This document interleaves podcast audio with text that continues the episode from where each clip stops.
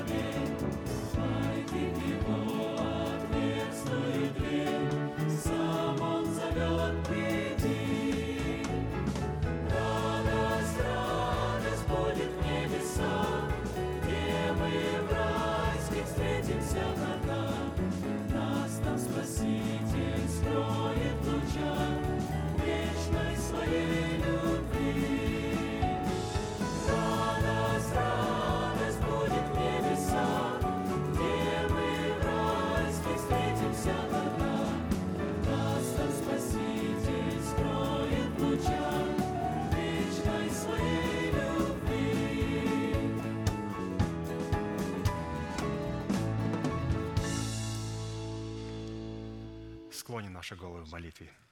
Дорогой Небесный Отец, во имя Иисуса Христа, мы благодарны имени Твоему Святому за вновь представленную привилегию быть на месте, которое очертила десница Твоя для поклонения Твоему святому имени. И ныне позволь наследию Твоему во имя крови завета подняться на вершины для нас недосягаемые и сокрушить всякое бремя и запинающий нас грех. Во имя Иисуса Христа да будут прокляты на этом месте, как и прежде, все дела дьявола, болезни, нищета, преждевременная смерть, демоническая зависимость, всевозможные страхи, фобии, депрессии, разрушение, косность – все это да отступит от шатров святого народа Твоего. И ныне встань, Господи, на место покоя Твоего, Ты и ковчег могущества Твоего, и да облекутся святые Твои спасением Твоим, и да возрадуются пред лицом Твоим. Дай нам больше от Духа Твоего, пропитай нас Духом Твоим святым – позволь нам найти светлое лицо Твое. Мы благодарны Тебе, что это служение представлено в Твои божественные руки, и мы молим Тебя, продолжай вести его рукою сильную и превознесенную. Великий Бог, Отец и Дух Святой. Аминь. Будьте благословены. Садись, пожалуйста.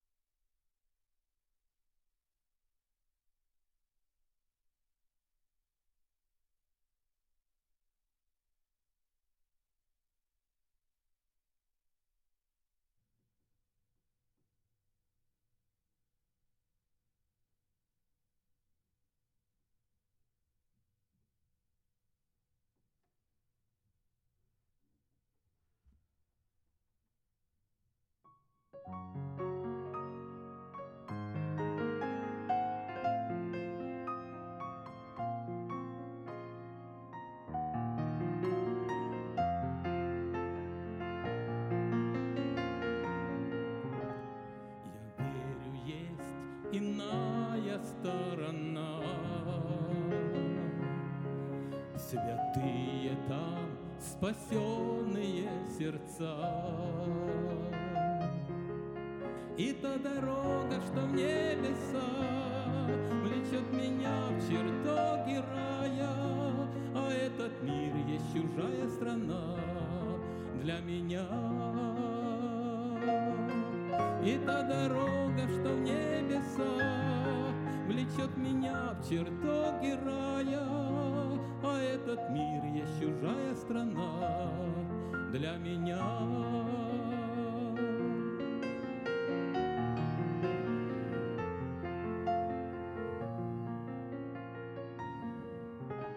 Не видел глаз, не думал человек, Что приготовил нам Святой Отец. Кто верит Божьего Сына Христа, Увидит чудный город света, Где нет печали, лишь радость одна, Там всегда кто верит Божьего Сына Христа, Увидит чудный город света, Где нет печали, лишь радость одна, Там всегда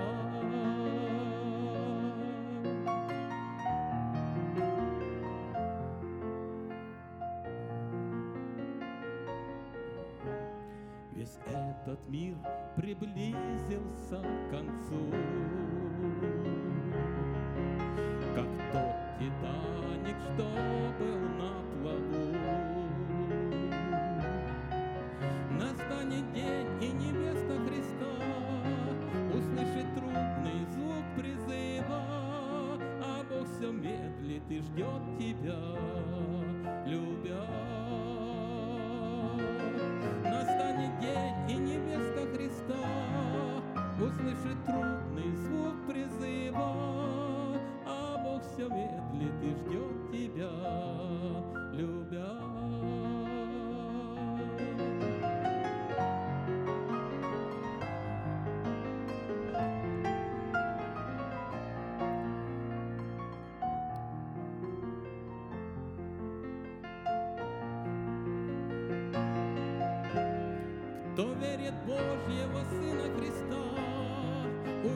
чудный город света где нет печали, лишь радость одна, там всегда.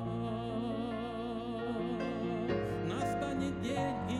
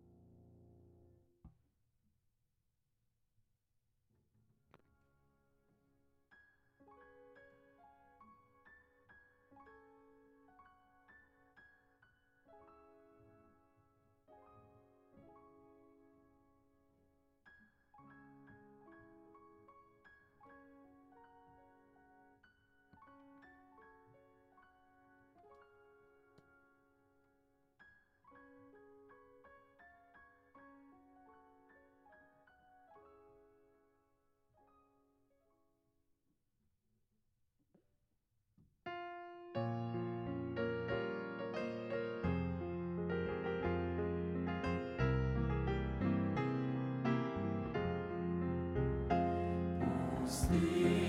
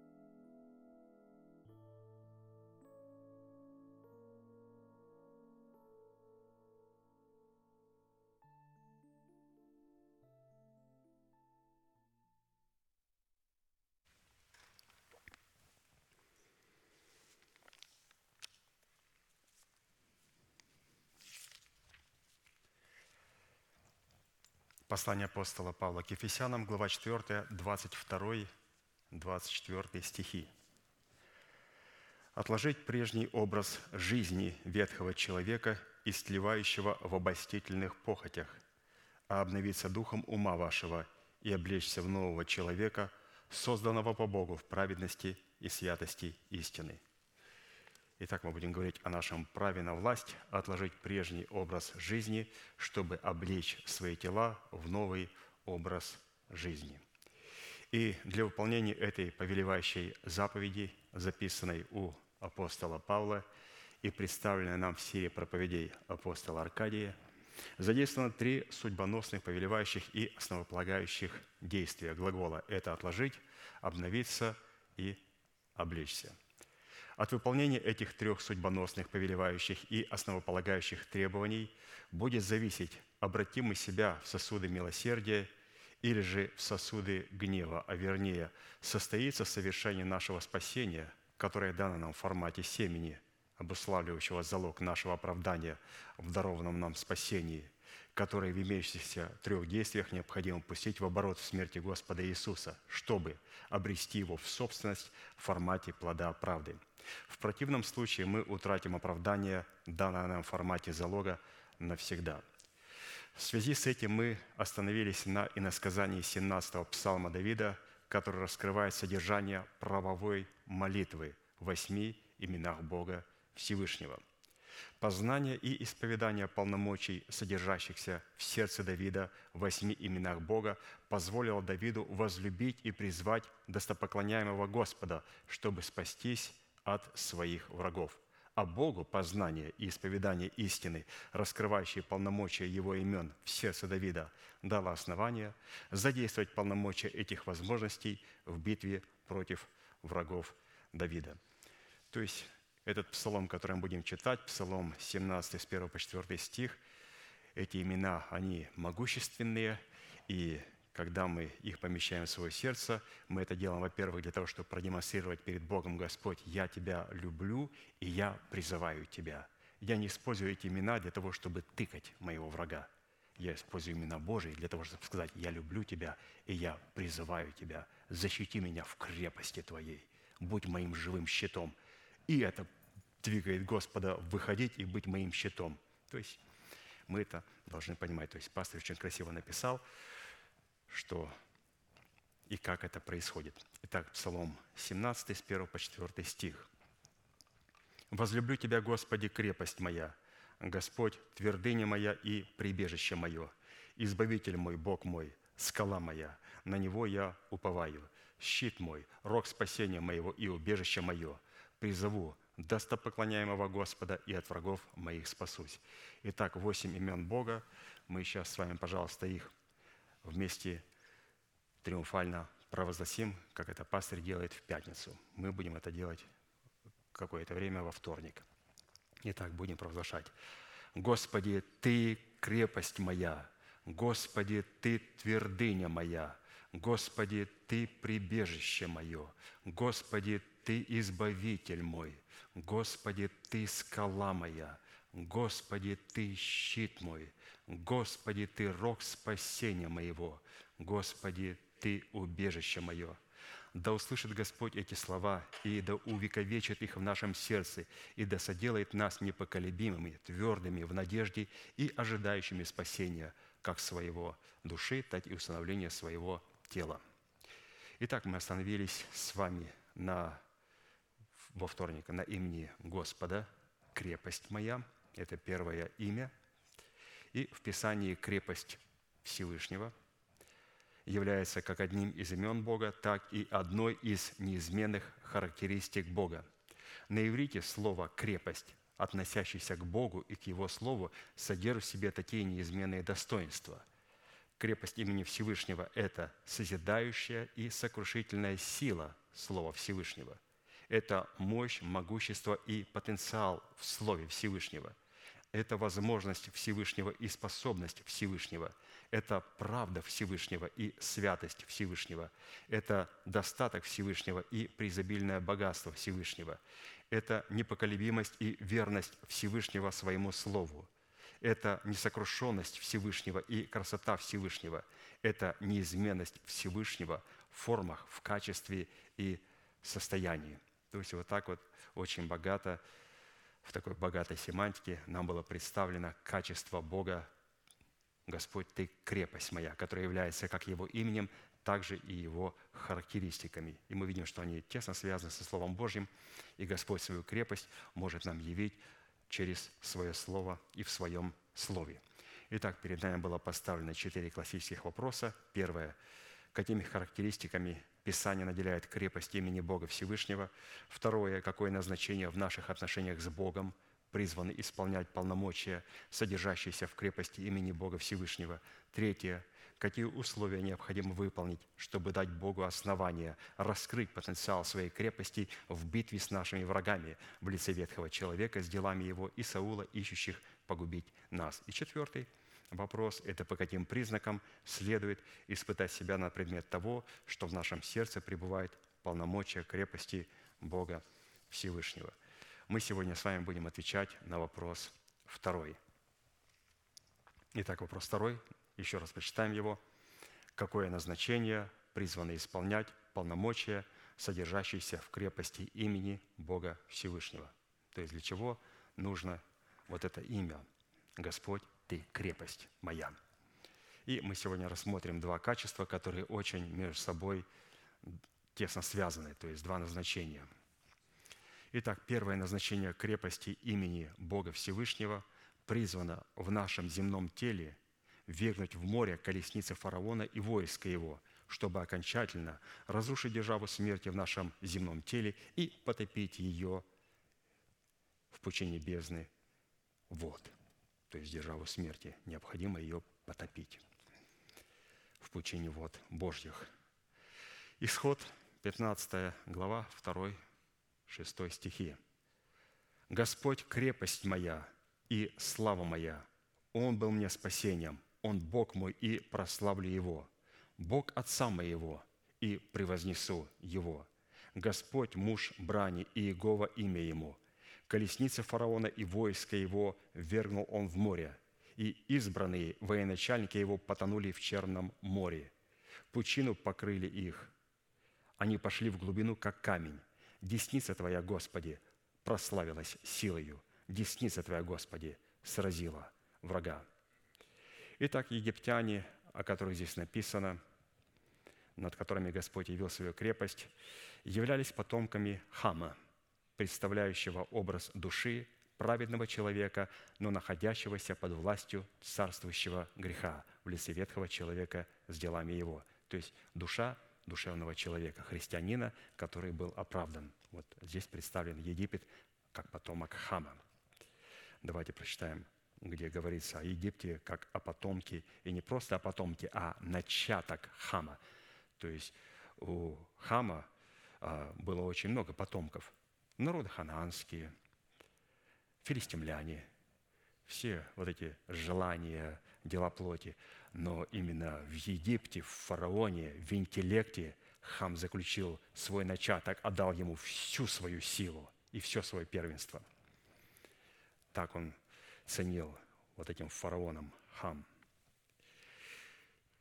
Итак, давайте прочитаем, где написано о том, что египтяне или же Египет являлся начатком сил в шатрах Хамовых.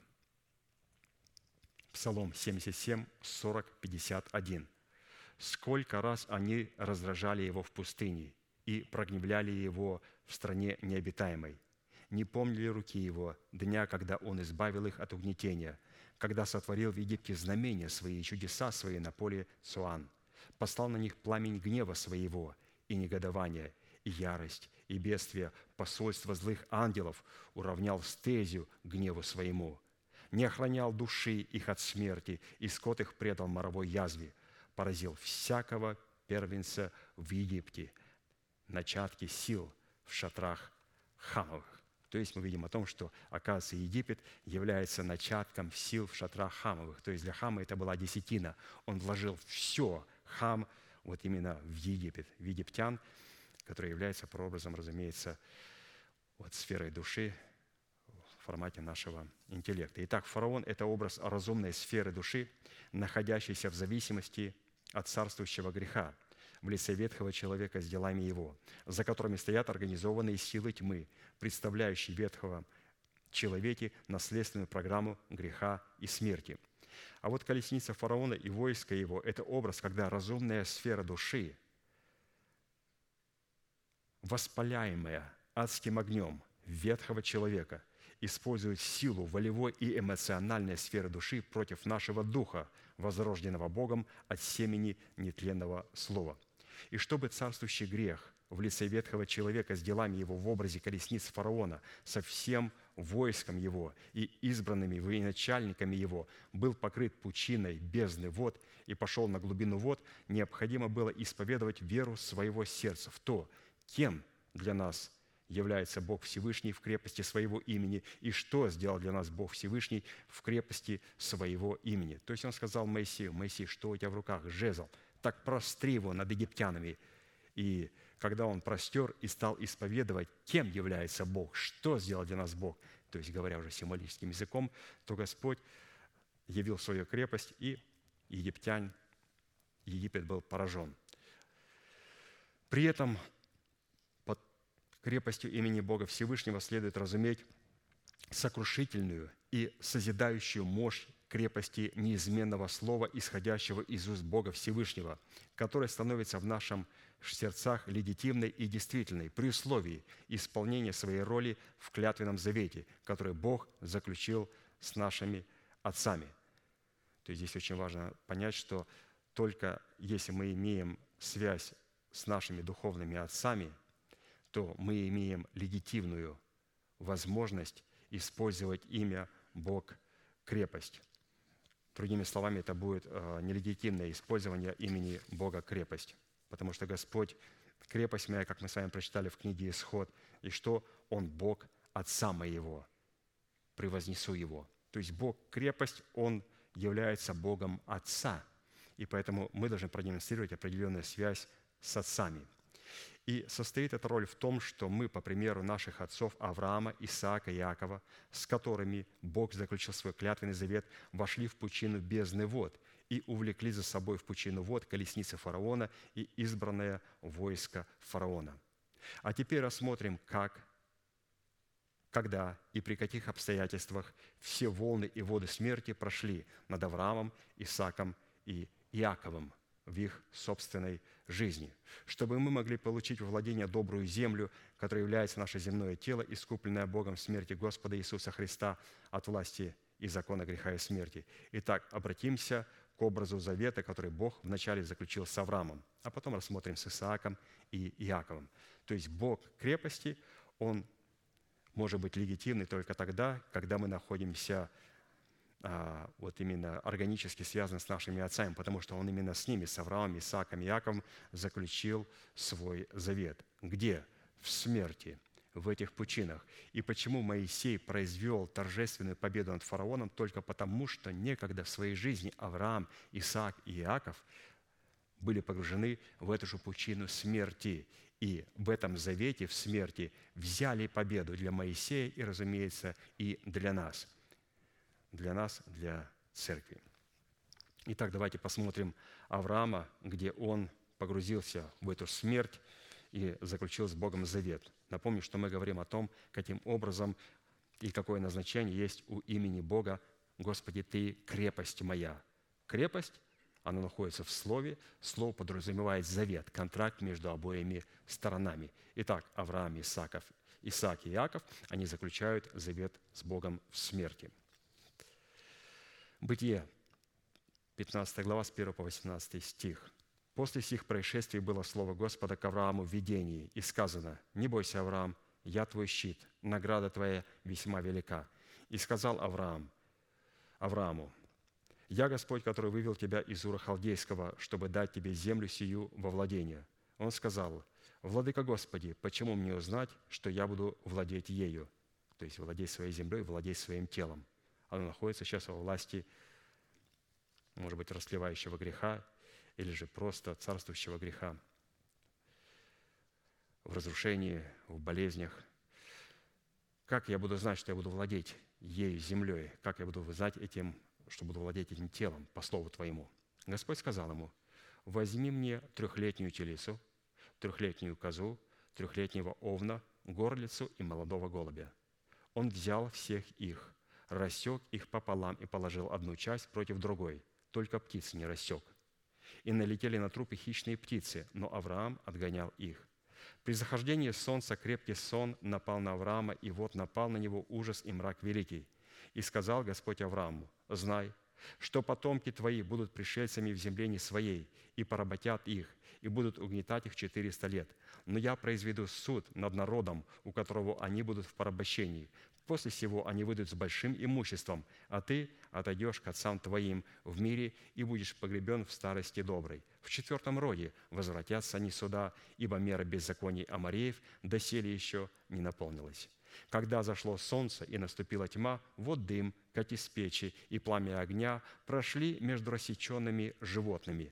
В этот день заключил Господь завет с Авраамом, сказав, «Потомству твоему даю я землю сию, от реки Египетской до великой реки Ефрата». То есть, обратите внимание, то есть он практически взял победу здесь для Израиля. Он практически позволил здесь Моисею простереть свой жезл и нечто провозгласить.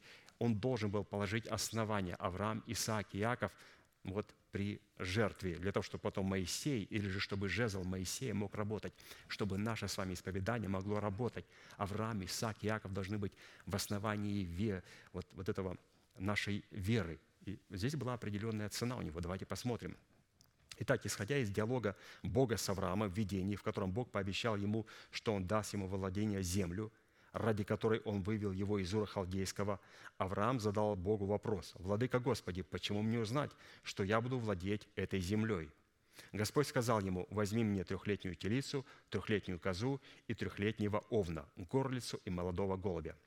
Когда Авраам выполнил это условие, необходимое для заключения завета с Богом в отношении доброй земли, под которой имелось в виду наше земное тело, то Писание говорит, в этот день заключил Господь завет с Авраамом, сказав, сказав, «Потомству твоему даю я землю сию, от реки Египетской до великой реки, реки Ефрата». Итак, первым условием, чтобы наше земное тело было освобождено от власти ветхого человека, нам, как и Аврааму, необходимо было выйти из Ура Халдейского, из Вавилона, образом которого являлась разумная сфера его души, управляемая его ветхим человеком. Итак, Ур Халдейский то бишь Вавилон, является образом разумной сферы души, но которую управляется ветхим человеком. Однако, насколько нам известно, придя в обетованную землю, Авраам в лице Лота, души человеческой, если Авраам – это наш новый человек, то здесь в лице Лота душа представлена, то он вместе с Лотом еще 12 лет находился под данью разумной сферы своей души в лице Кадарлаомера, который был также из Ура Халдейского. Обратите внимание, он вышел из Ура Халдейского с лотом со своей душой, с которой он еще не разделился.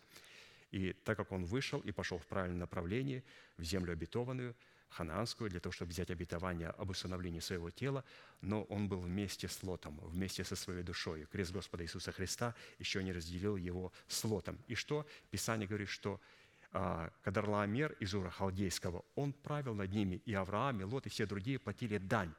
Мы можем оставить Египет, но поначалу мы выносим Египет вместе с собою. И этот Египет, э, продолжая себя проявлять и в пустыне, когда Израиль постоянно оборачивался и говорил, там было лучше. Итак, когда же, наконец, Авраам со своими союзниками одержал блестящую сокрушительную победу над разумной сферой своей души в лице Кадарламера, царя Вавилонского, то есть когда Кадарламер увидел, что, на что Авраам пошел, что он взял в плен а, земли Содомские и Гоморские, взял Лота, который находился там. То есть ветхий человек сразу берет под контроль душу человека и говорит, о, душу я не отдам – Ладно, дух разделился с душою. Авраам пошел в одном направлении, душа пошла в другом направлении, выбрав земли Содомские и Гоморские. Кадраламер сказал, ну вот души я так не отдам без боя. И Авраам говорит, хорошо, я с боем заберу Лота. Итак, затем, возвращаясь с победой над этим Кадраламером из Ура Халдейского, с победой в Хеврон, в царской долине Шавы, он почтил Мелхиседека, священника Бога Всевышнего, десятинами из лучших своих добыч, которые он отнял у Кадарлаомера, но отказался от имущества царя Содомского, отвоеванного им у Кадарлаомера. Бог после сих происшествий сказал Аврааму в видении, «Не бойся, Авраам, я твой щит, награда твоя весьма велика. Я Господь, который вывел тебя из Ура Халдейского, чтобы дать тебе землю сию во владение». И вот тогда Авраам сказал, «Владыка Господи, ну почему мне узнать, что я буду владеть моим телом? Интересно, что фраза, фраза почему мне узнать, что я буду владеть ею, означает, какие условия мне необходимо выполнить, чтобы я мог владеть землею, ради которой ты вывел меня из Ура Халдейского.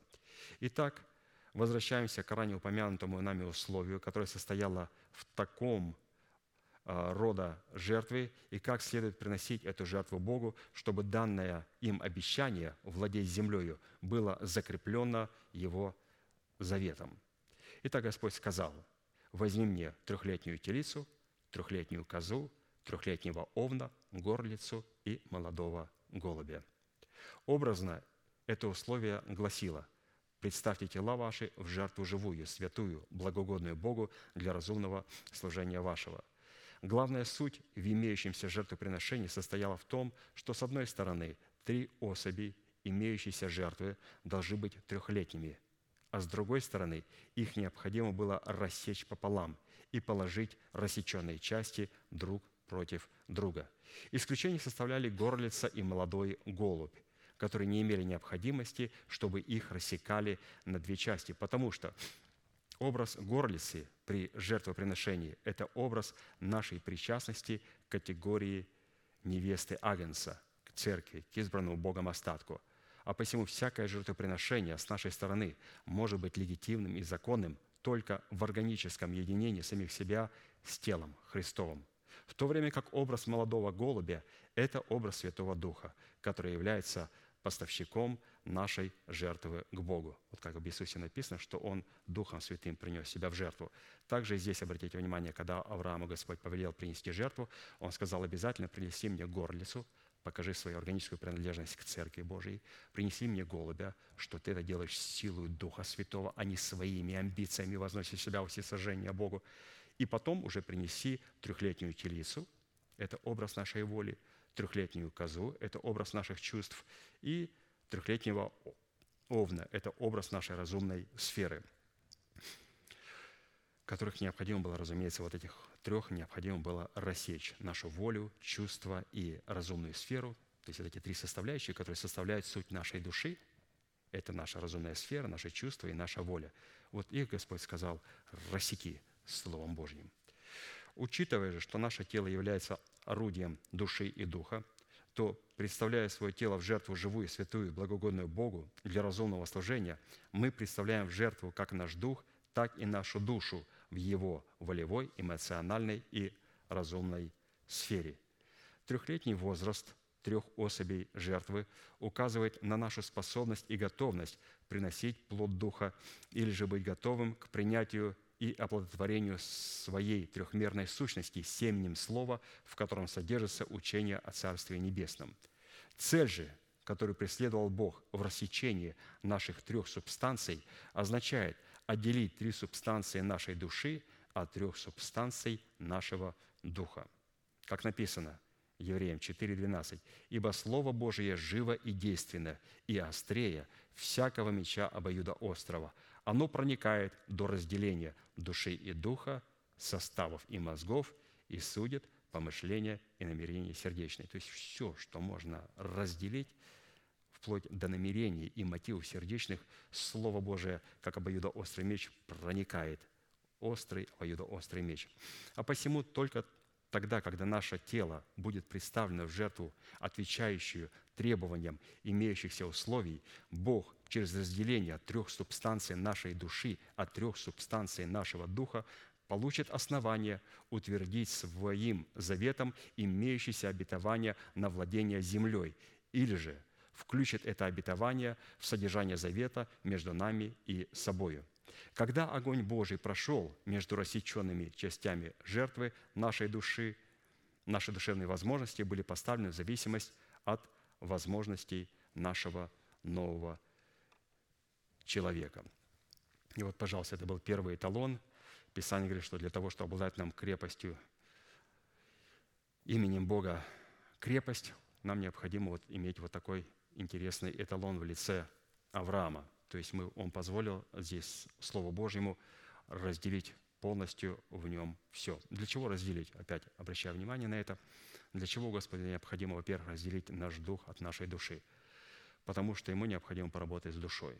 Он, как врач, приходит и отделяет душу от духа. И потом начинает работать конкретно с душой человека. Начинает резать ее на три части. Отделять волю от эмоций и от разумного служения.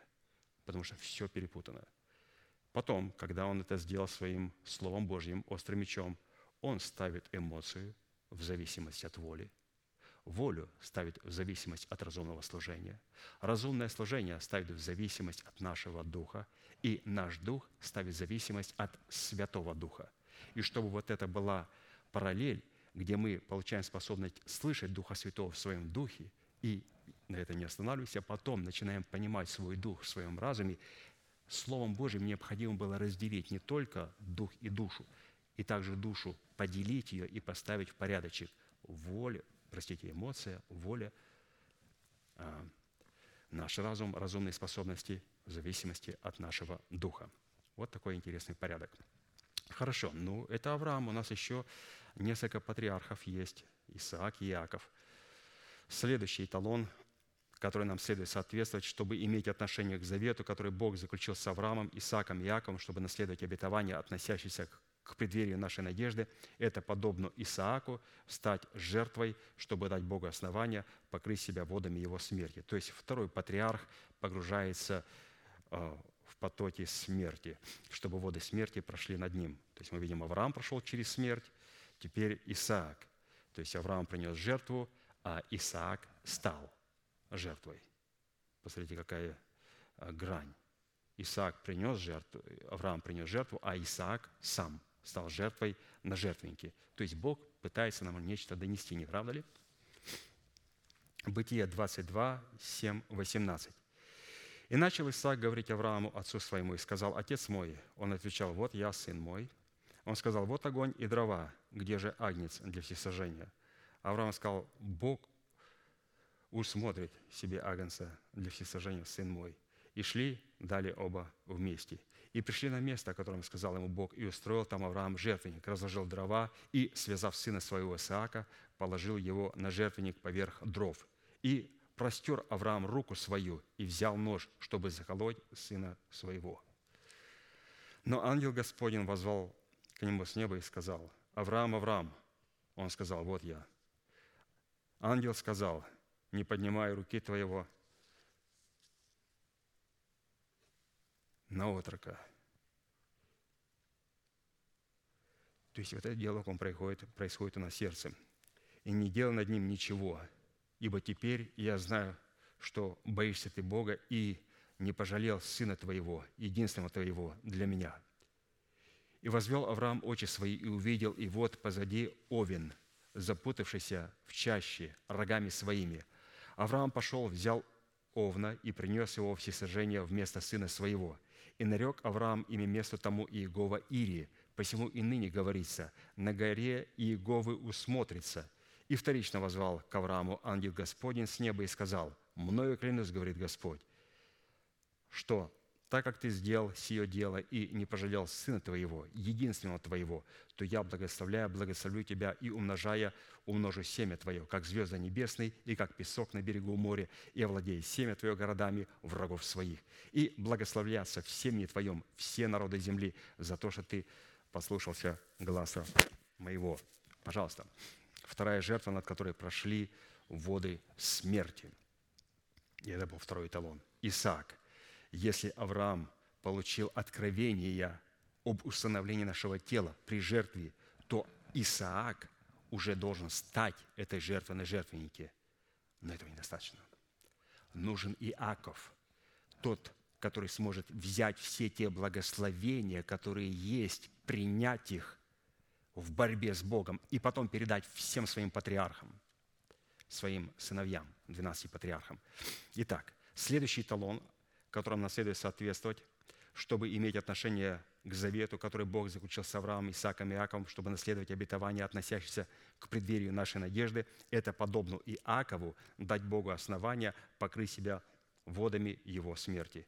Авраам был покрыт смертью. Исаак был покрыт водами смерти, и теперь Иаков должен был быть покрыт водами смерти. Для чего? Для того, чтобы теперь получить конкретные, реальные благословения в завете – Давайте посмотрим. Бытие 32, 6, 31. И возвратились вестники к Иакову и сказали, «Мы ходили к брату твоему Исаву, он идет навстречу тебе, и с ним четыреста человек». Иаков очень испугался и смутился, и остался Иаков один. И боролся некто, некто с большой стороны, то есть подразумевается, боролся с ним Бог. И боролся некто с ним до появления зари.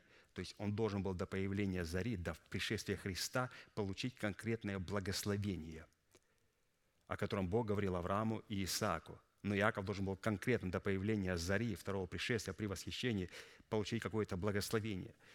И увидев, что не одолевает его, коснулся состава бедра его и повредил состав бедра у Иакова, когда он боролся с ним, и сказал, «Отпусти меня, ибо взошла заря». Иаков сказал, «Не отпущу тебя, пока не благословишь меня». И сказал, «Как имя твое?» Он сказал, «Иаков». И сказал, «Отныне имя твое будет не Иаков, а Израиль, ибо ты боролся с Богом, и человеков одолевать будешь». Спросил Иаков, говоря, «Скажи имя твое». И он сказал, «На что ты спрашиваешь о имени моем?» И благословил его там, и нарек Иаков имя месту тому Пенуэл. Ибо говорил он, «Я видел Бога лицом к лицу, и сохранилась душа моя». И взошло солнце, когда он проходил Пенуэл, и хромал он на бедро свое. То есть вот три патриарха.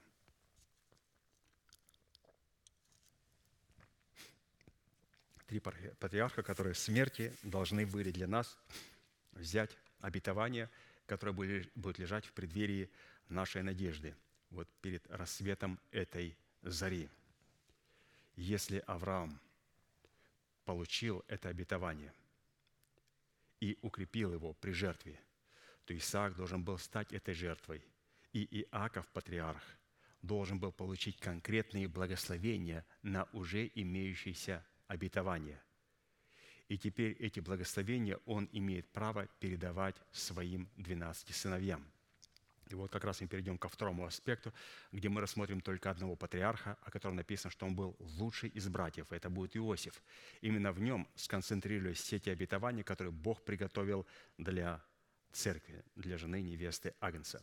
Итак, следующий аспект назначения крепости имени Бога Всевышнего в нас – это избодать все народы до пределов нашей земли, которая является наше земное тело, искупленное Богом от греха и смерти – ну, это, разумеется, говорится об Иосифе. Итак, мы положили в основание Авраама, Исаака и Иакова. То есть они получили завет, и этот завет имеет конкретные отзвученные благословения для нас. Теперь эти благословения должны быть реализованы. И вот для нас это сделает Иосиф. Второзаконие 33, 13, 17. «Об Иосифе сказал – да, благословит Господь землю его вожделенными дарами неба, росою и дарами бездны, лежащей внизу, вожделенными плодами от солнца и вожделенными произведениями луны, превосходнейшими и произведениями гор древних, и вожделенными дарами холмов вечных, и вожделенными дарами земли и того, что наполняет ее. Благословение, явившегося в терновом кусте, да придет на главу Иосифа и на темя наилучшего из братьев своих. Крепость его, как первородного тельца. То есть мы говорим здесь о крепости. И вот, пожалуйста, здесь а, крепость представлена у Иосифа как у первородного тельца. И роде его, как роде буйвола. Ими избадает он народы все до пределов земли. Это тьмы Ефремовы, это тысячи Манасины. Итак, начальная фраза построена так. «Об Иосифе сказал, да, благословит Господь землю его вожделенными дарами». А заключительная фраза звучит так да, придет благословение на главу Иосифа и на теме наилучшего из братьев своих. Из этой заключительной фразы следует, что для того, чтобы эти благословения стали актуальными для Иосифа, то вначале они должны были почить на главе Иосифа, и только затем на его темени. Не на голове, как здесь написано, а здесь написано, простите, а на главе. На главе то есть тот, кто был во главе Иосифа, что потом они могли почить также и на темени Иосифа. Отсюда следует, что если бы Иосиф не признавал бы над собою власти главы в лице своего отца Иакова, у Бога не было бы основания, чтобы все эти предназначенные для его тела благословения почили бы на его темени. И будем помнить, что в 12 именах, в 12 именах патриархов, а в частности в имени Иосифа, сокрыта восхитительная судьба, содержащаяся в божественном искуплении для нашего земного тела в крепости имени Бога Всевышнего. Итак, имя Иосиф означает «Бог присовокупит и прибавит еще детей». Разумеется, что под образом детей Писание всегда подразумевает плод нашего духа, который призван определить нашу судьбу в наших земных телах в измерении времени. И в данном случае крепость первородного тельца в достоинстве имени Иосифа определяется по способности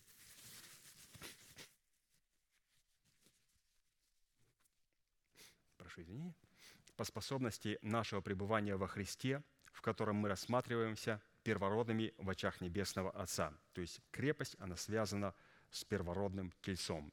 Первородный телец – здесь наша способность рассматривать себя в очах Небесного, и, в очах Небесного Отца в Иисусе Христе.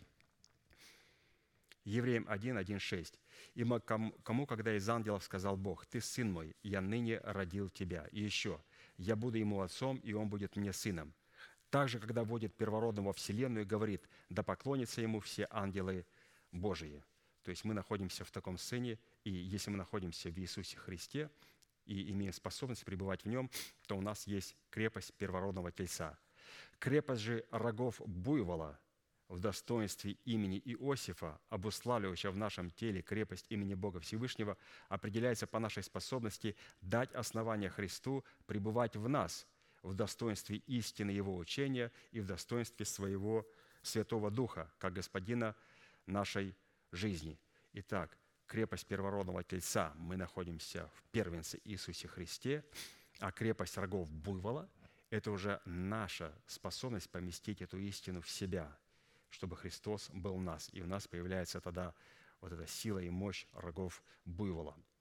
Какое назначение заключено в достоинстве имени Ефрема и Манасии, которые призваны являться основанием для задействия юридических полномочий, содержащихся в крепости первородного тельца и рогов буйвола.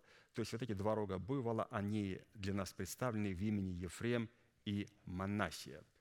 То есть вначале мы помещаемся в Иисуса Христа – получаем крепость первородного тельца, потом мы помещаем Слово Божие в себя и получаем крепость рогов буйвола. И рога буйвола представлены нам через иносказание второзакония в имени Ефрем и Манасия. Давайте посмотрим, что значат эти два имя. Имя Ефрем означает «плодородная земля», в то время как имя Манасия означает «забывать и изглаживать память о страданиях». Без наличия этих двух достоинств, обретенных нами в плоде нашего чрева в лице Ефрема и Манасии, у нас не будет никаких возможностей раскрыть заложенный в нас Богом потенциал крепости Его имени в крепости первородного тельца и врагах бывала. Плодородная земля – это образ доброго сердца, очищенного в своей совести от мертвых дел. А вот изглаживание памяти о страданиях – это образ доброго сердца, способного прощать обиды, нанесенные нам душевными христианами. Разумеется, до тех пор, пока человек не задействует имеющиеся у него силы и полномочия крепости первородного тельца и рога буйвола, чтобы избодать в своем теле всех своих врагов, благословения, данные нашей земле в достоинстве нашего тела в измерении времени, не могут быть востребованы.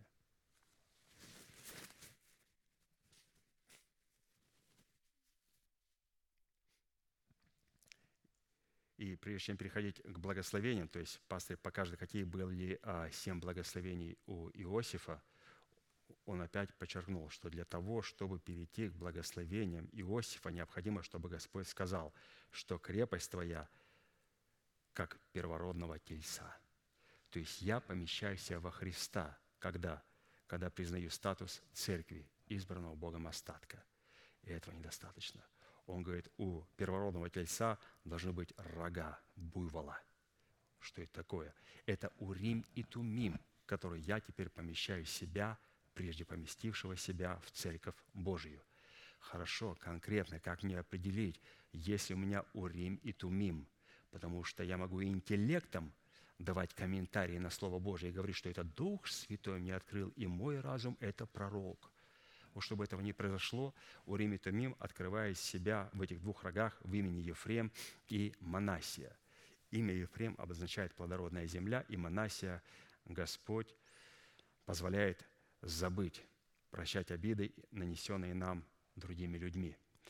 Поэтому вот это имя Манасии Господь изглаживает память не только у нас. Во-первых, Он изглаживает память у себя. Когда мы получаем оправдание даром в имени Манасия, и Он изглаживает память о всех наших согрешениях, то потом в имени Ефрем, который обозначает плодородная земля, мы имеем возможность принести плод правды – то есть без Манасии мы не сможем продемонстрировать и Ефрема. В Манасии Господь изглаживает память о всех наших грехах, и в Ефреме, который является плодородной землей, Господь позволяет нам взрастить плод правды и оправдания.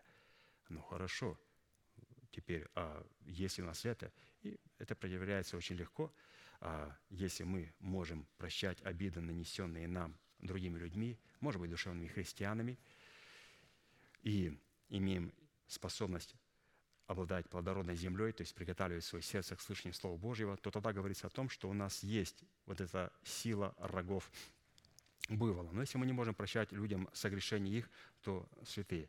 Вот эти семь благословений Иосифа, о которых мы сейчас будем читать, они не для нас. Вот почему пастор заострил внимание. Пожалуйста, проверьте, если у вас крепость первородного тельца – если у вас роди буйволов, если у вас возможность прощать друг друга, чтобы этими рогами буйвола избодать ветхого человека в храме своего тела, чтобы там не было места ему, выгнать его из пределов своего тела. Поэтому, святые, мы должны, как говорится, это помнить всегда. И не бодать своими рогами святых детей Божьих, а бодать ветхого человека. И иногда человек подходит и говорит, ты знаешь, я за этого человека переживаю, он вот такие дела творит, и такое, такое, я прям в негодование прихожу. Я говорю, видишь, с ним стоит другой человек. Он говорит, да. Я говорю, он делает такие же вещи. Что ты скажешь о нем? Не, ну он хороший, порядочный, мне нравится. Я говорю, а теперь скажи мне о том человеке, а, который вот тебя приводит в негодование. У тебя был когда-нибудь с ним конфликт? О, я этого забыть не могу. У меня был с этой братом конфликт. Ага, у тебя был когда-то конфликт, и теперь при любой его помарочке, при любом его согрешении человек начинает использовать свои рога, чтобы бодать наследие Божие. В то время, когда эти рога, Ефрем и Манасия, призваны, чтобы мы избодали ветхого человека в пределах нашего тела. А как избодать ветхого человека? Манасия, Бог позволяет мне простить обидчиков – и Ефрем, Бог позволяет мне принести плод правды. Итак, если у нас это есть, обратимся к сути самих благословений, предназначенных для нашей земли, под которой подразумевается наше земное тело. И мы с вами прочитали, опять же, Второзаконие, 33 глава, с 13 по 17 стих, семь благословений для тех святых, которые имеют крепость первородного тельца – и которые избодали ветхого человека в своем естестве. Ввиду этих обид, подозрений и других вещей. Первое. Читаем эти семь благословений, потом коснемся их в отдельности. Первое – это вожделенные дары неба в образе росы. Второе – это дары бездны, лежащие внизу. Третье – это вожделенные плоды солнца. Четвертое – это вожделенные произведения Луны. Пятое – это превосходнейшие произведения гор древних. Шестое – это вожделенные дары холмов вечных. И седьмое – это вожделенные плоды земли и того, что наполняет ее. Вот, пожалуйста, семь благословений для тех, кто сработает с именем «Господь, Ты крепость моя», и кто обладает крепостью первородного тельца. Свод семи аспектов имеющихся благословений, данных Богом для нашей земли в имени Иосифа. Это великие судьбы Бога, предназначенные для тех или же для тел, избранного Богом остатка в измерении времени. Слово «вожделенные», которое повторяется почти в каждом из семи благословений. Вожделенные, вожделенные, вожделенные. Слово «вожделенные» – это страстно желаемые, это лучшие, это избранные, дарованные и превосходные. По характеру имеющихся благословений, следует судить, какими полномочиями будет обладать наше земное тело в измерении времени, когда мы крепостью имени Бога Всевышнего, данной нам в имени Иосифа, в достоинстве крепости первородного тельца и рогов буйвола, избадаем в пределах нашего тела все враждебные ему народы в лице ветхого человека с делами его. И когда вот у нас есть, вот, пожалуйста, семь благословений. Итак, коснемся их коротенько. Итак, первое. Писание говорит, первое благословение – это вожделенные дары неба в образе розы росы.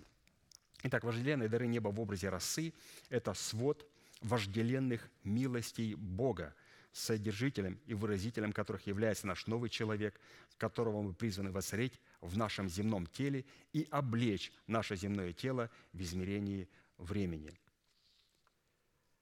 Вожделенные дары неба. Как красиво написано, надо вдуматься. Вожделенные дары неба – это милости Бога, который Бог поместил в нашего нового человека и который является вот этой милостью в наш, которую мы призваны воцарить, и потом, после воцарения нового человека в нашем естестве, мы призваны облечься в него.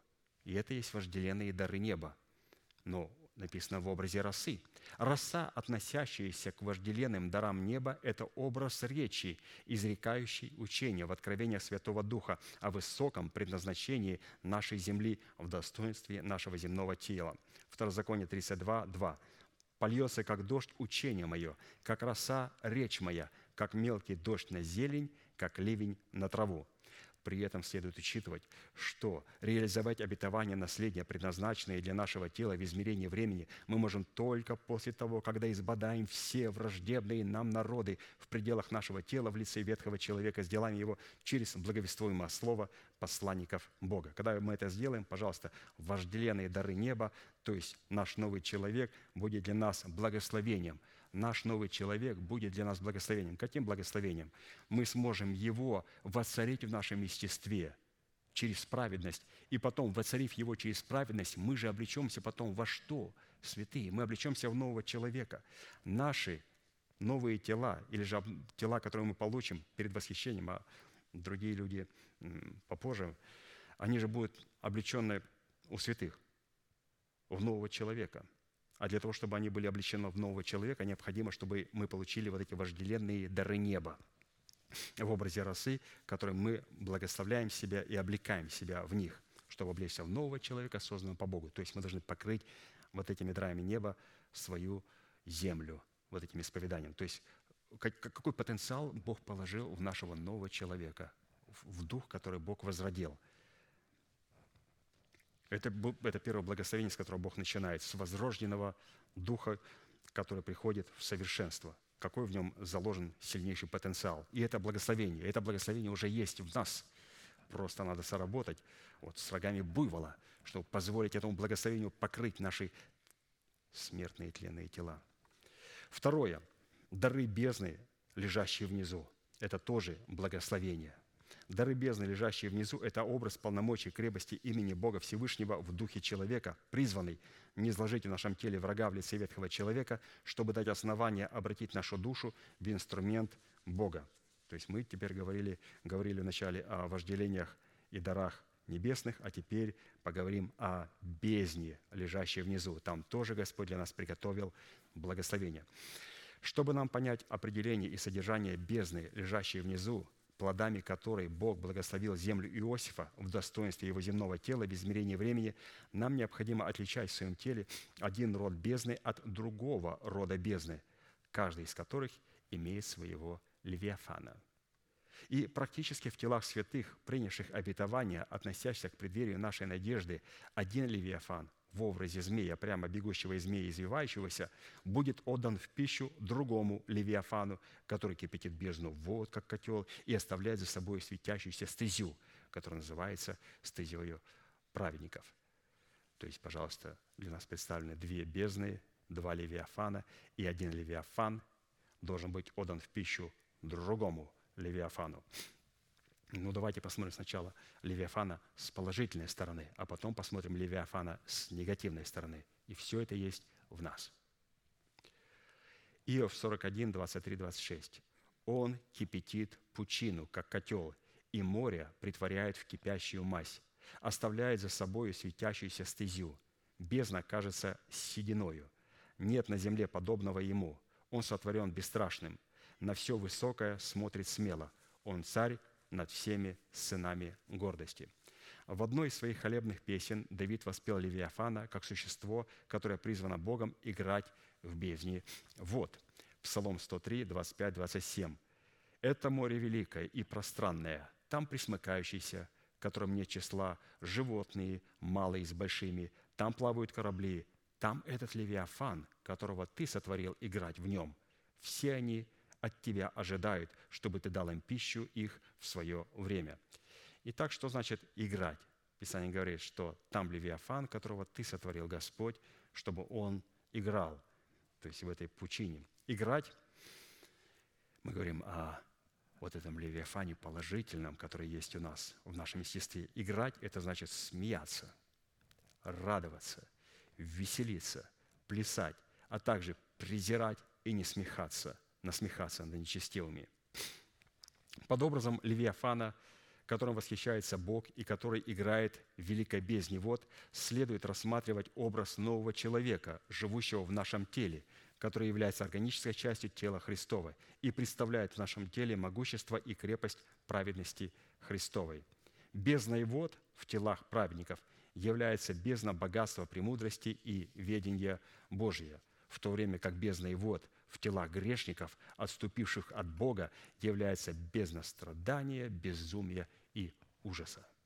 Следующее назначение доброй бездны, мы сейчас говорим о том, что Господь благословил благословениями бездной, то вот следующее определение доброй бездны, с которым мы встречаемся в Писании, связано с круговой чертой, проведенной по лицу бездны. Притчи 8, 27, 30. «Когда Он уготовлял небеса, я была там. Когда Он проводил круговую черту по лицу бездны, когда утверждал вверху облака – когда укреплял источники бездны, когда давал море устав, чтобы воды не приступали пределов его, когда полагал основание земли, тогда я была при нем художницею и была радостью всякий день, веселясь пред лицем его во все время. Для Бога провести черту по лицу доброй бездны означает поместить эту бездну в свои недра, чтобы утвердить и укрепить ее в своих недрах, путем установления для нее пределов в достоинстве своих уставов, чтобы воды ее не приступали пределов его слова. То есть, пожалуйста, вот Господь провел круговую черту по лицу бездны.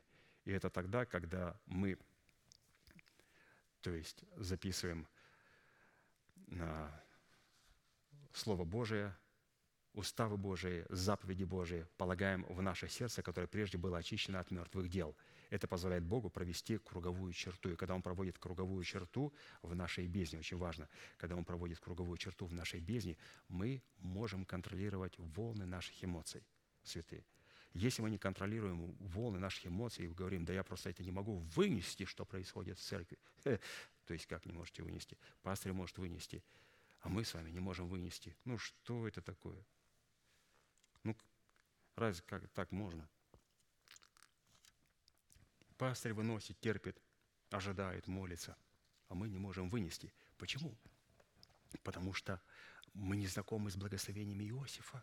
Господь сказал, я провел черту по круговой бездне, когда я провел ее, положил в твое сердце уставы Божии, я теперь могу контролировать волны, которые пенятся своими срамотами – но это было назначение доброй бездны. То есть Господь помещает свои заповеди, свои уставы, свое слово в мое сердце.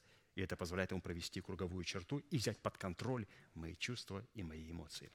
Следующее название доброй бездны, с которой мы встречаемся в Писании, связано с правдой Бога и с Его великими судьбами, приготовленными для человеков.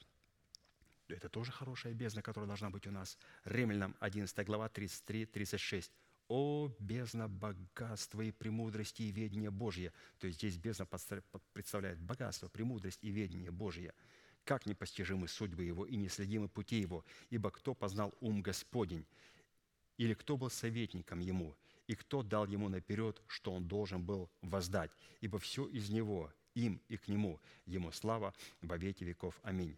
Фраза «все из Него, им и к Нему» означает, что бездна богатства и премудрости и ведения Божья в непостижимых и неисследимых судьбах Бога, предназначенных для избранного Богом остатка, находится во Христе, исходит из Христа и дана Христу. А раз мы находимся в Нем, это значит бездна богатства, премудрости и ведения находится в нас.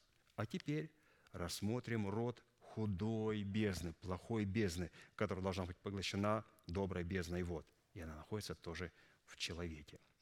Род худой бездны, противостоящий доброй бездне вод, связан с именем ада, который является как состоянием, так и персонифицированным левиафаном, змеем прямо бегущим, и левиафаном, змеем изгибающим. Давайте посмотрим, где этот змей нам представлен. Откровение 12, 15, 17. То есть этот левиафан, этот змей, он находится в худом, роде бездны. «И пустил змей из пасти своей вслед жены воду, как реку, дабы увлечь ее рекою. Но земля помогла жене, и разверзла земля уста свои, и поглотила реку, которую пустил дракон из пасти своей. И рассверепел дракон на жену, и пошел, чтобы вступить в брань с прочими от семени ее, сохраняющими заповеди Божии и имеющими свидетельство Иисуса Христа. И чтобы сокрушить голову Левиафана, змея прям бегущего, и Левиафана, змея изгибающегося, изгибающего, необходимо лишить этого змея оружия, которым является бездна вод, исходящая из его уст в словах, представленных в формате христианских лозунгов. Вот вам, пожалуйста. Оружие Левиафана – это не вероучение, а это лозунги. Под землей, которая помогла жене поглотить бездну вод в формате реки, исходящей из уст дракона, является наше земное тело, для которого – мы приняли обетование, относящееся к преддверию нашей надежды, чтобы разрушить державу смерти в нашем теле и на ее месте воздвигнуть державы жизни вечной воскресением Христом. То есть практически, что если наша земля, Писание говорит, земля помогла жене, земля помогла церкви, она, она поможет земля им не при одном условии. Какая земля? Та земля, которая приняла истину, обетование об усыновлении тела. И ту, а, будем говорить, доктрины, которые пускает, а, ведь это же он берет на основании Слова Божьего змей, пускает, но это все представлено в форме таких красивых лозунгов, и которые пускаются для того, чтобы увлечь церковь, чтобы увлечь человека, то если человек принял обетование для своего тела, то земля поможет ему эти, эту ложь уничтожить, поглотить ее, проглотить ее – Почему? Потому что для того, чтобы принять обетование, относящееся к преддверию нашей надежды, оно включает в себя не красивые лозунги, оно включает в себя все вероучение. Там не говорят, что вы спасены. Красивый лозунг, очень радостно. У вас должно быть все. Бог вас благословил. Друзья, ну неплохо, мне нравится, как в 80-х годах а, произошел бум в бывшем Советском Союзе. Бог тебе даст то, Бог тебе даст то, Бог тебе даст то и то, и то, и поедешь в Америку, и тоже и это даст. И люди говорят, ничего себе, мы никогда не знали, что Бог такой щедрый. Бог, оказывается, все дает. Красивые лозунги. И началось такое определенное движение. Но мы видим о том, что если а, у человека есть обетование по отношению его тела, то она включает в себя полноту вероучения, и эта полнота вероучения позволяет нам всю эту ложь поглощать и проглатывать ее. То есть как жезл Моисея проглотил другие жезлы, жезлы, жезлы волхвов. Просто проглотил их, потому что он был сильнее. То есть у нас должно быть нечто, что сильнее красивых лозунгов. У нас должна быть полная истина. Истина, которая говорит о спасении нашего духа, о спасении нашей смертной души и об усыновлении нашего тела. Полная истина. И такая земля, которая имеет это обетование о воцарении воскресения Христова, она поможет нам – Следующее название худой бездны, с которым мы встречаемся в Писании и которое мы призваны поглотить, представлено в имени Авадон. Это еврейское имя ангела бездны, которое переведено на греческий язык как Аполеон, что в буквальном смысле означает уничтожение и погибель. Давайте прочитаем Откровение 9, 1, 11. И читая этот место написания пастырь сразу на ходу дает определение конкретное, что это обозначает. Итак, читаем. «Пятый ангел вострубил, и я увидел звезду, падшую с неба на землю, и дана был ей ключ от кладезя бездны. Она отворила кладезь бездны, и вышел дым из кладезя, как дым из большой печи, и помрачилось солнце, и воздух от дыма из кладезя, от дыма из кладезя. И из дыма вышла саранча на землю, и дана была ей власть, какую имеют земные скорпионы. Итак, пятый ангел из состава семи ангелов, имеющих трубу, трубу, звук которой может низвергнуть с неба на землю звезды небесные, это собирательный образ начальствующего состава Церкви Христовой, представленный в апостолах и пророках. То есть это пятый ангел, через провозглашение которого, вот, пожалуйста, вот это начало происходить. Звезда, падшая с неба на землю от звука трубы пятого ангела, это образ одного из религиозных нечистых духов, обитающих в Поднебесии, который выходит, входит в состав начальствующих властей тьмы века сего, выдающих себя за ангела света. Кладезем бездны являются тела людей, которые не имеют печати Божьей на челах своих, а самой бездной в их телах является дым, псевдоблагочестия, в котором пребывает саранча псевдоистины, призванная облечь этих людей в исповедание их уст. Кстати, написано, «И сказано было ей, этой саранче, чтобы не делала вреда траве земной и никакой зелени и никакому дереву, а только одним людям, которые не имеют печати Божией на челах своих. Под земной травой, зеленью и всяким деревом, которые противопоставлены людям, не имеющим печати Божией на челах своих, просматривается образ людей, имеющих на челах своих печать Бога живого. Дальше написано, «И дано было ей, этой саранче, убивать их, не убивать их, а только мучить, пять месяцев, и мучение от нее подобно мучению от скорпиона, когда ужалит человека. В те дни люди будут искать смерти, но не найдут ее. Пожелают умереть, но смерть убежит от них. Итак, пять месяцев мучений – это не мера времени, а мера образа возмездия за противление пятигранному служению. Дальше читаем. «По виду саранча была подобна коням, приготовленным на войну, Против кого? Против праведников. И на головах у ней как бы венцы, похожие на золотые. Лица же ее, как лица человеческие, волосы у ней, как волосы у женщин. И зубы у ней были, как у львов. На ней были брони, как брони железные, а шум от ее, как стук от колесниц, когда множество коней бежит на войну. У ней были хвосты, как у скорпионов, и в хвостах ее были жала – Власть же ее была вредить людям пять месяцев. Царем над собою она имела ангела бездны, имя ему по-еврейски Авадон, а по-гречески Аполеон. Итак, саранча, представляющая псевдоистины в телах людей, не имеющих на своих челах печати Божьей, уподоблена коням, приготовленным на войну.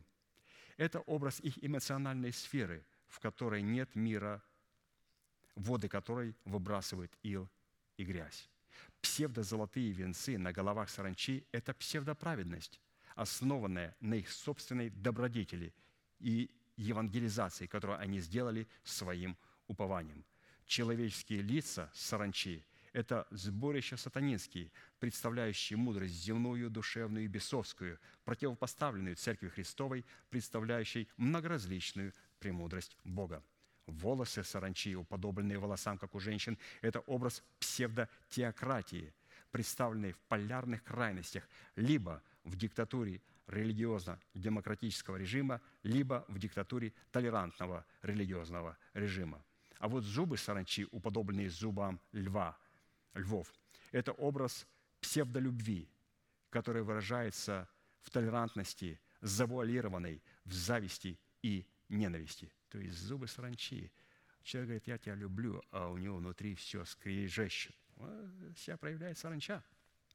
Железная бронь саранчи – это псевдоправда, претендующая на правосудие и на влияние в политических структурах правления. Шум от крыльев саранчи, уподобленный стуку от колесниц, когда множество коней бежит на войну. Это образ псевдопомазания имитирующего освещение в формате так называемых инкаунтеров, псевдоизнания бесов и псевдоупражнения даров Святого Духа. Вот это есть шум саранчи. Много шума, а толку совершенно никакого нету. Саранча, имеющая хвосты, как у скорпионов, у которых были жала, это образ жала смерти, происходящий от греха, который получает свою силу от закона, обнаруживающего грех. 1 Коринфянам 15:56. Жало же смерти грех, а сила греха – закон. Следующее назначение худой бездны. Мы с вами говорим о благословениях Иосифа. Господь благословил его а, благословениями бездны. И вот, пожалуйста, мы сразу должны определить, бездна, есть положительная бездна, где Господь проводит свою круговую черту по кругу. Есть отрицательная бездна, где другой змей, дракон пребывает, и где он, вот, проявляясь в виде этой саранчи. Вот следующая, давайте, бездна, которая также может быть в человеке. Следующее название худой бездны в лице Авадона обнаружившийся в теле человека в ненасытимости его глаз. Вот, пожалуйста, это негативная бездна, которая есть у каждого человека. Ненасытимость. Ненасытимость глаз. Притча 26, 20. «Преисподняя и Авадон ненасытимы, так ненасытимы и глаза человеческие» в то время как добрая бездна в теле человека обнаруживает себя в насыщении образом Бога. Псалом 16, 15. «А я в правде буду взирать на лице Твое, пробудившись, буду насыщаться образом Твоим». Насыщаться образом лица Господня означает преображаться в тот же образ от славы в славу, как от Господня Духа. 2 Коринфянам 3,18.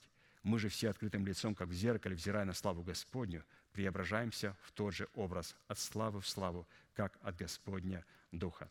Итак, у нас должно быть святые благословения, лежащие бездны. Мы с вами увидели две бездны, в них есть свои два левиафана, и левиафан, который находится в доброй бездне, должен проглотить другого левиафана.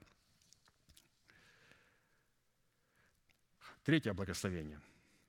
Мы благословенны вожделенными плодами солнца. Вожделенные плоды солнца – это образ оружия дневного света, который представляет в нашем теле ум Христов. Римлянам 13, 12, 14. «Ночь прошла, а день приблизился. Итак, отвергнем дела тьмы и облечемся в оружие света. Как днем будем вести себя благочинно, не предаваясь ни пированиям и пьянству, ни сладострастию и распутству, ни ссорам и зависти, но облекитесь в Господа нашего Иисуса Христа и попечение о плоти не превращайте в похоти». Итак, солнце – это источник дневного света и тепла, призванного светить на землю и управлять нашей землей днем, под которым мы рассматриваем свое земное тело, созданное Богом из праха земного и поставленное в зависимость от управления Солнца, обусловленного в нашем теле светом ума Христова – который является разумной сферой нашего нового человека. Таким образом, благословения, представленные в оружии дневного света в нашем духе, в достоинстве Солнца, призваны защищать, защищать наши земные тела от ветхого человека с делами его, за которыми стоят организованные и обольстительные силы тьмы века сего. И такими обольстительными силами в имеющихся словах являются бесчинство, пиршество, пьянство, сладострастие, распутство, ссоры, зависть и тому подобное. При этом следует иметь в виду, что допуская и оправдывая одно из перечисленных проявлений плоти, мы становимся повинными во всех вышеперечисленных деяниях. Так и написано, Яков 2.10, «Кто соблюдает весь закон и согрешит в одном чем-нибудь, тот становится виновным во всем». На практике мы призваны облечься в совершенство нашего Небесного Отца – который является оружием света, чтобы, подобно Небесному Отцу, светить своим солнцем на праведных и неправедных, и таким образом осуждать дела ветхого человека, как в себе, так и в телах, в себе, так и в телах человека, за которых мы несем ответственность перед Богом. Осуждение дел ветхого человека и защита дел нового человека рассматривается Писанием совершенством, присущим эталону совершенства нашего Небесного Отца – и такое деяние является для нас вожделенными плодами солнца, исходящими от света ума Христова, который является разумной сферой нашего нового человека, рожденного по Богу во Христе Иисусе. Вот, пожалуйста, мы должны обладать благословениями плодов солнца, то есть являть солнце для праведных и неправедных, и также защищать а, свое тело от претензий на него ветхого человека. Это возможно только, если у нас есть солнце. И под солнцем здесь пастор для нас представил ум Христов. То есть это то учение, которое есть а, в нашем духе. Ум Христов, ум Христов в нашем духе – это учение, записанное в нашем духе. Четвертое благословение – это вожделенные произведения Луны.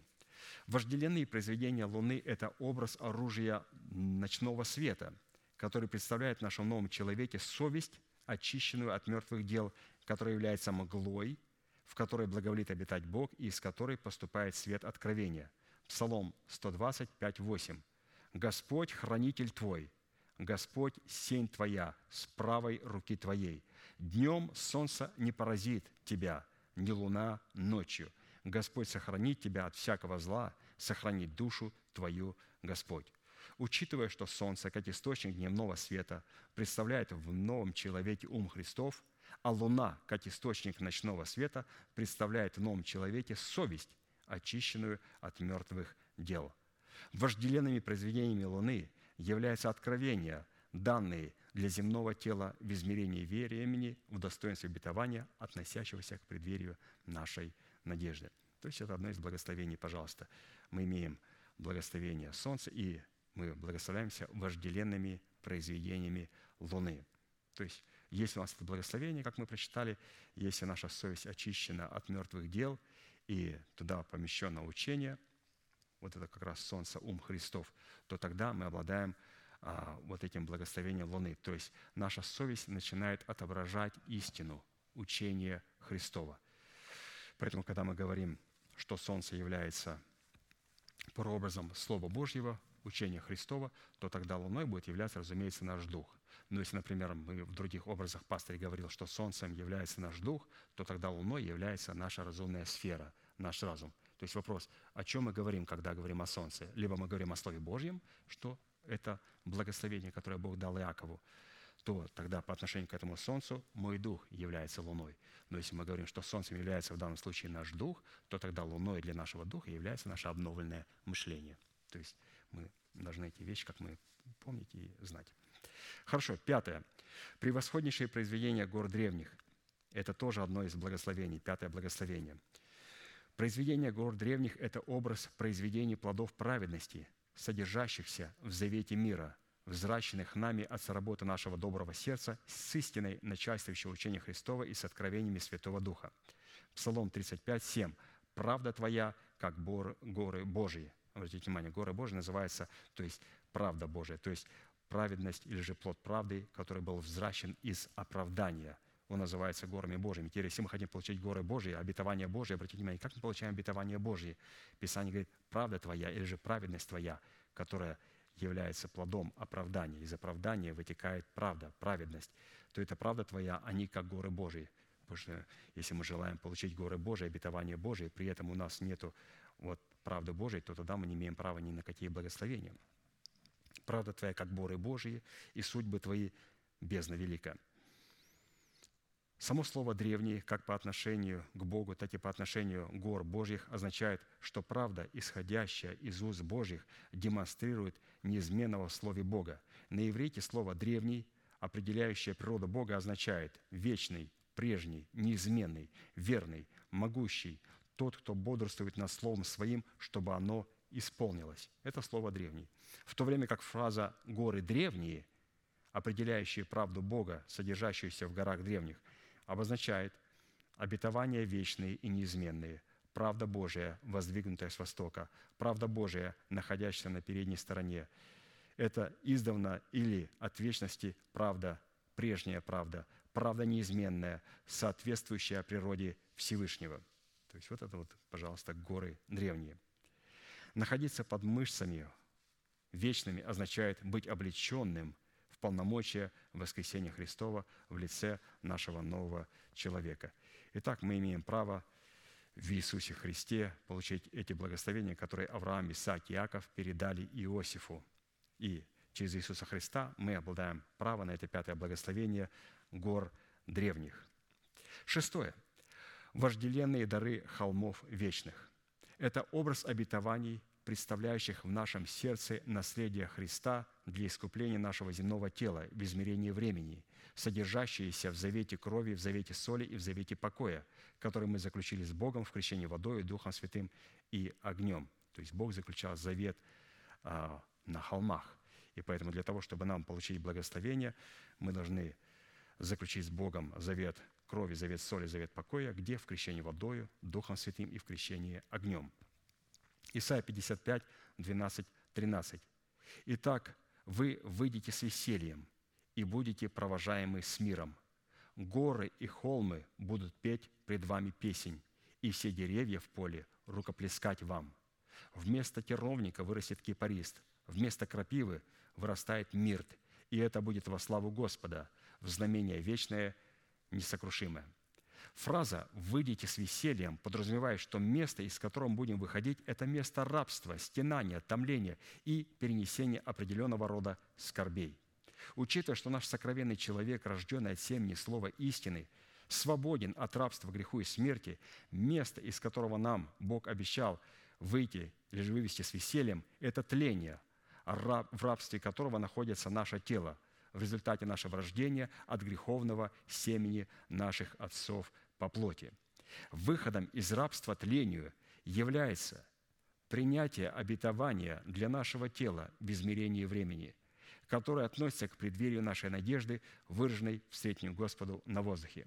Когда время для исполнения данного обетования придет в исходное положение, наши дела будут освобождены от рабства тлению, смертью Сына Божьего, которого или же которой Бог лишит силы имеющего державу смерти, то есть дьявола, и избавит наши тела от страха смерти, которым мы через всю жизнь были подвержены рабству. Таким образом, пока мы силой закона Духа жизни во Христе Иисусе не освободимся в наших телах от закона греха и смерти, ни о каком выходе с весельем не может быть и речи а следовательно, не может быть и речи о принятии обетования для нашего тела, содержащегося в вожделенных дарах холмов вечных.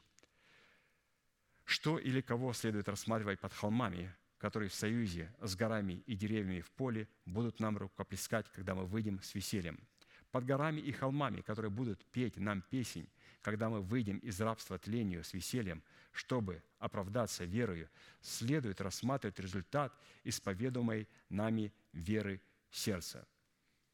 То есть, когда мы исповедуем веру нашего сердца, вот, пожалуйста, здесь и горы, и холмы, и деревья начинают рукоплескать. Когда? Когда мы начинаем исповедовать веру нашего сердца с весельем. То есть, без этого Господь нас не выведет из земли нашего рабства – что следует рассматривать под терновником и крапивой в нашей земле, вместо которой вырастет кипарис и мирт? В Писании крапива рассматривается как сорная трава и как разновидность колючего терна. Вместе взятые они способны заглушать семя любого злака.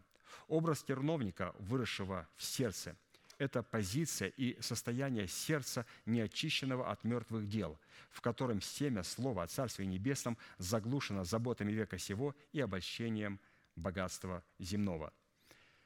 Марка 4, 18, 19.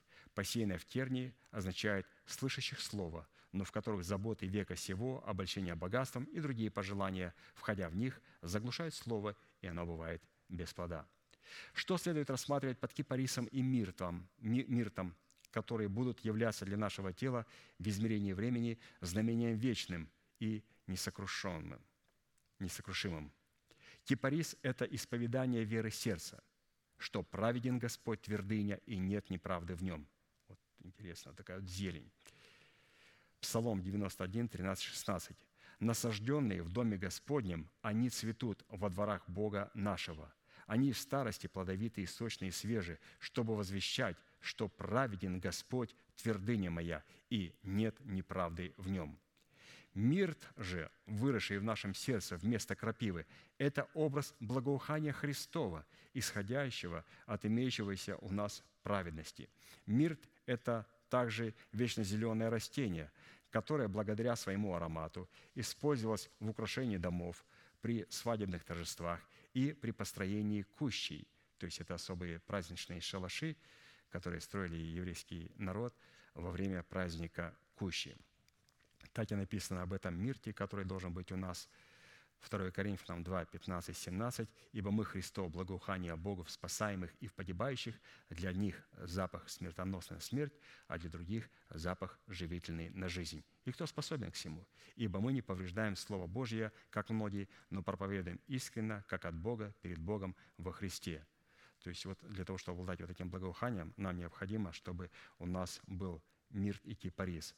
А как нам получить а, и взрастить мирт и гепарис, нам необходимо сначала крапиву и терновник выкорчевать из своего сердца. Мы же все родились святые, с крапивой внутри. Мы же знакомы с ней хорошо друг друга, когда мы жалим. Это же это все крапива и терновник. То здесь пастор интересно показал, что когда мы сможем из нашего сердца вот эти все мертвые дела в формате крапивы и терновника выкорчевать из своего сердца, тогда на их месте появится кипарис и мирт – мы станем благоуханием Христовым. Образ кипариса в достоинстве плода правды и образ мирта в достоинстве благоухания Христова, исходящего от плода правды, является в наших телах в измерении времени свидетельством Еноха, которое он получил прежде переселения своего к Богу. Обратите внимание, мирт и кипарис, правда и благоухание Христова являются свидетельством Еноха – Енох переселен был так, что не видел смерти, и не стало его, потому что Бог переселил его. Ибо прежде переселения своего получил он свидетельство. Какое свидетельство? Что у него есть кипарис и мирт. Как он получил достоинство кипариса и мирта? Он выкорчевал своего сердца крапиву и терновники, и на ее месте появился кипарис и мирт. Он получил свидетельство, что угодил Богу. И это шестое благословение. Седьмое благословение, ему будем уже молиться, очень коротко это вожделенные плоды земли. Вожделенные плоды земли и того, что наполняет ее, это образ жатвы, произведенный от результата посвящения себя в рабство праведности. Римлянам 6, 19, 22. «Как предавали вы члены ваши в рабы нечистоте и беззаконию на дела беззаконные, так ныне представьте члены ваши в рабы в праведности на дела святые. Ибо когда вы были рабы или рабами греха, тогда были свободны от праведности. Какой же плод вы имели тогда? То есть мы говорим, что мы благословенные должны быть плодами земли. Благословенны плодами земли. Это благословение, которое нам передается в Иосифе. Описание говорит, а какой плод раньше вы имели? Какой же плод вы имели тогда? Что производила ваша земля? Такие дела, каких ныне сами стыдитесь, потому что конец их есть смерть. Но ныне, когда освободились от греха, и стали рабами Богу. Плод ваш есть святость, а конец – жизнь вечная». Вот эти слова «плод ваш есть святость, а конец жизни вечная» – это и есть седьмое благословение Иосифа. «Я благословлю тебя вожделенными плодами земли». Что это за вожделенные плоды земли? Это святость и жизнь вечная. И будем помнить, что посвящение членов нашего тела в рабы праведности может происходить при одном условии – когда эмоциональная сфера нашей души поставлена в полную зависимость от разумной сферы нашего сокровенного человека. Вот на такой нотке а, порядка Божьего в нашем естестве пастырь заканчивает, поэтому мы будем благодарны Богу за то слово, которое мы сегодня имели возможность читать, вникать в него, и будем благодарить за это слово. Будьте благословены вашей молитве, пожалуйста, будем молиться.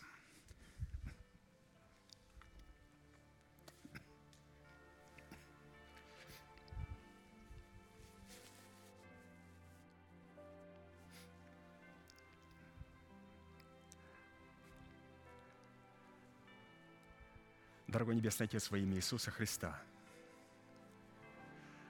мы благодарим Тебя, Господь, за то, что Ты позволил нам быть на этом месте, которое чертила десница Твоя для поклонения Твоему святому имени. На месте, Господь, на котором Ты открываешь для нас и напоминаешь для нас силу Твоего завета. Силу Твоего завета, который Ты дал Аврааму – и который ты утвердил в Висаате, когда был он принесен в жертву на жертвеннике. И благодарим Тебя, Господь, за Твой завет, который утвердил патриарх Иаков, когда он в борьбе вымолил для Тебя конкретные обетования не только для нашего духа, но обетования для спасения нашей смертной души и для усыновления нашего тела. Мы благодарим Тебя, Господь, что сегодня мы можем погрузиться –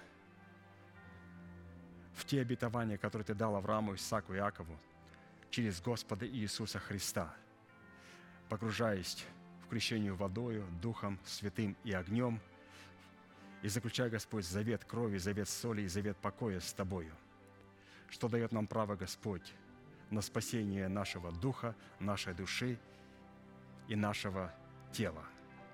Мы благодарим Тебя, Господь, за все те благословения, которые находятся в основании в этом завете. И позволь нам, Господь, получить юридическое и законное право на использование Твоих благословений, о которых Ты сказал, что они, Господь, готовятся и готовы на небесах для того, чтобы дать их тем, кто смогли сохранить себя в вере – мы благодарим Тебя, Господь, за обетование. И прежде, Господь, чем пользоваться этими благословениями, благодарить Тебя за эти благословения, позволь нам предоставить перед Тобою полномочия патриарха Иосифа в своей жизни и сказать, Господь, что в Иисусе Христе мы обладаем первородством этого тельца. Мы благодарим Тебя за Сына Твоего Иисуса Христа, за то, что мы в Нем, через Него, имеем доступ к той благодати, Господь, которую Ты для нас приготовил. Мы благодарим Тебя, Господь, мы благодарим Тебя, Отец, во имя Сына Твоего Иисуса Христа, за все те благословения, которые Ты сегодня изливаешь и открываешь для нас через Слово Свое, через свет Слова Своего и силу Святого Духа. И мы, Господь, демонстрируем перед Тобою силу первородного тельца. Благодарим Тебя за Сына Твоего Иисуса Христа – и за то, что мы имеем органическую принадлежность к телу Христову. Ты позволил нам, Господь, войти сквозь эти тесные врата, чтобы обладать полномочиями первородства Господа Иисуса Христа. Мы благодарим Тебя, Господь, за рога буйвола, за Ефрема и Монасию, которые есть в нашем сердце, которые сокрыты – мы благодарим Тебя, Господь, за то, что Ефрем и, Мон... Ефрем и Манасия в первую очередь являются в отношениях между Тобою и нами. И Ты сказал, что Ты, Господь, прощаешь все беззакония наши, и Ты взращиваешь плод правды в нас силой Святого Духа.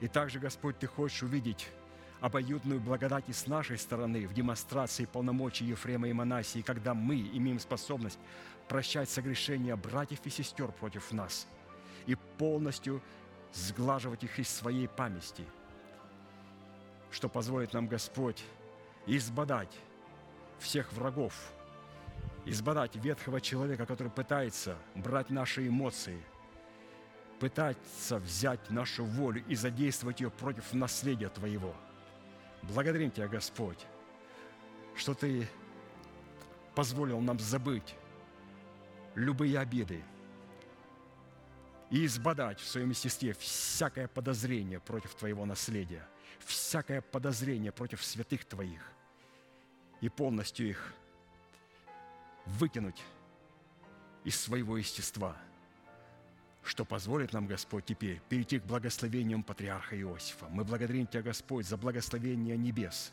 за благословение неб. Благодарим Тебя, Господь, что Ты возродил наш дух, и что дух наш спасен. Благодарим Тебя, Господь, за ту милость и за ту богатство, за ту премудрость, которую Ты поместил в формате ума Христова в наш дух. Позволь же, Господь, нам сегодня воцарить благодать в лице нового человека через праведность в нашем естестве, что позволит ему через душу усыновить наше тело. А для этого, Господь, мы благодарим Тебя за благословение бездны, где Ты хочешь использовать нашу душу, и где Ты хочешь бросить вызов змею и левиафану, прямо бегущему и извивающемуся – в лице нашего ветхого человека. И мы готовы, Господь, поглотить его. Мы готовы, Господь, победить его и победить эту негативную бездну в самих себе, чтобы она не имела над нами никакой власти. Благодарим Тебя, Господь, что Ты смертью Своею лишил силы имеющего державу смерти. И тот Левиафан смерти больше не представляет нам никакой опасности – всю ту ложь, все эти лозунги и все то, что Он посылает против нас в формате клеветы. Господь, наша земля поглощает все это, потому что мы приняли для нашего тела обетование воцарения воскресения Христова. И все то, что будет пущено против нас, оно будет поглочено, Господь, той жизнью, которая уже пребывает в нашем естестве. Мы благодарим Тебя, Господь, за вожделенные плоды солнца. Благодарим Тебя, Господь, за то учение, за ту истину, которую мы сегодня имели возможность читать и вспоминать. Благодарим Тебя, Господь, это великие благословения и вожделенные плоды солнца – Благодарим Тебя, Господь, за ум Христов и что наш дух обладает умом Христовым, что на нашей совести, Господь, записано Твое Слово. Мы благодарим Тебя, Господь, за произведение Луны, за то, что сегодня наша совесть соработает с Твоим Словом. Сегодня наше обновленное мышление соработает с нашим Духом. И Ты позволил нам – научиться слышать Дух Святой в своем духе и понимать свой дух в своем разуме. Благодарим Тебя, Господь, за великие и вожделенные произведения Луны. Мы благодарим Тебя, Господь, за вожделенные благословения гор древних и холмов вечных. Мы благодарим Тебя, Господь, что Ты позволяешь нам взрастить плод правды – и взращивая, Господь, плод правды в себе, мы возводим, Господь, великие горы. И возводя эти великие горы, Ты на них помещаешь обещанные, клятвенные обетования, обетования, которые Ты обещал Аврааму, Исааку и Иакову. Поэтому позволь нам, Господь, взрастить праведность в своем сердце. Потому что если мы не сможем взрастить праведность в своем сердце, то у нас не будет гор, на которых пребывает клятвенное обетование. Благодарим Тебя, Господь, что Наше спасение, полученное в формате залога, может быть пущено в оборот в смерти Господа Иисуса Христа, когда мы умираем для своего народа, для дома своего Отца и для своих растевающих желаний и позволяем праведности Божией воцариться, праведности Божией стать великой горой в нашем естестве. И на этих горах, Господь, будут сиять Твои клятвенные обетования, которые Ты клялся Аврааму, Исааку и Иакову. Благодарим Тебя, Господь, за холмы Божии – Благодарим Тебя, Господь, за плоды, которым Ты благословляешь нашу землю, что плоды нашей земли, нашего тела – это, Господь, воскресение, это святость, это жизнь вечная. Мы уже, Господь, сегодня благодарим Тебя, и сегодня через исповедание выходим с весельем из нашего рабства через исповедание и благодарим Тебя, Господь, за вожделенные плоды нашей земли, за святость, за воскресение и за жизнь вечную, которая наполняет, Господь, наши тела. Да будет, Господь, благословено Твое святое имя. Мы благодарим Тебя, Господь, за все те истины, которые мы слышим на этом месте, и мы молим Тебя, да будет даровано нашему пастырю откровение ради Церкви Твоей, Господь, чтобы мы могли принять это откровение и записать в своих сердцах, обновить этим откровением сферу нашей души – для того, чтобы потом Господь облечь, облечься в эти откровения в лице нашего нового человека. Мы благодарим Тебя, Господь, за все те милости, которые мы имеем в Тебе, и за все те благословения, которые Ты сокрыл в Слове Своем и которые Ты для нас открываешь силою Святого Духа. Благодарим Тебя, Господь, за Твой Сион, за Церковь Твою. И да будет, Господь, благословен каждый святой, каждый боящийся Бога на этом месте перед Твоим лицом наш великий Бог, Отец, Сын, Дух Святой. Аминь.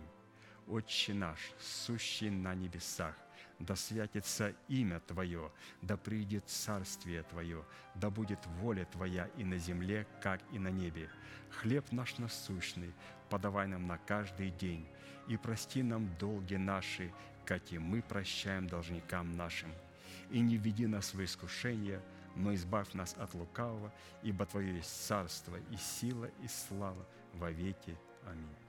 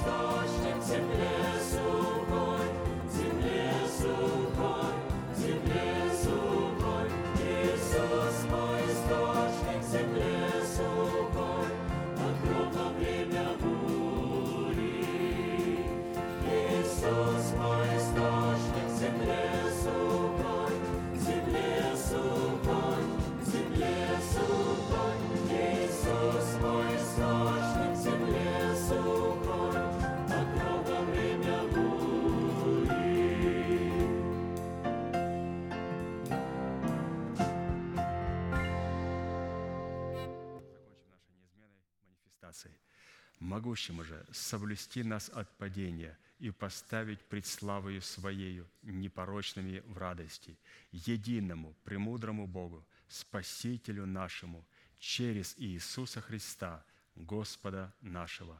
Слава и величие, сила и власть прежде всех веков, ныне и во все веки. Аминь.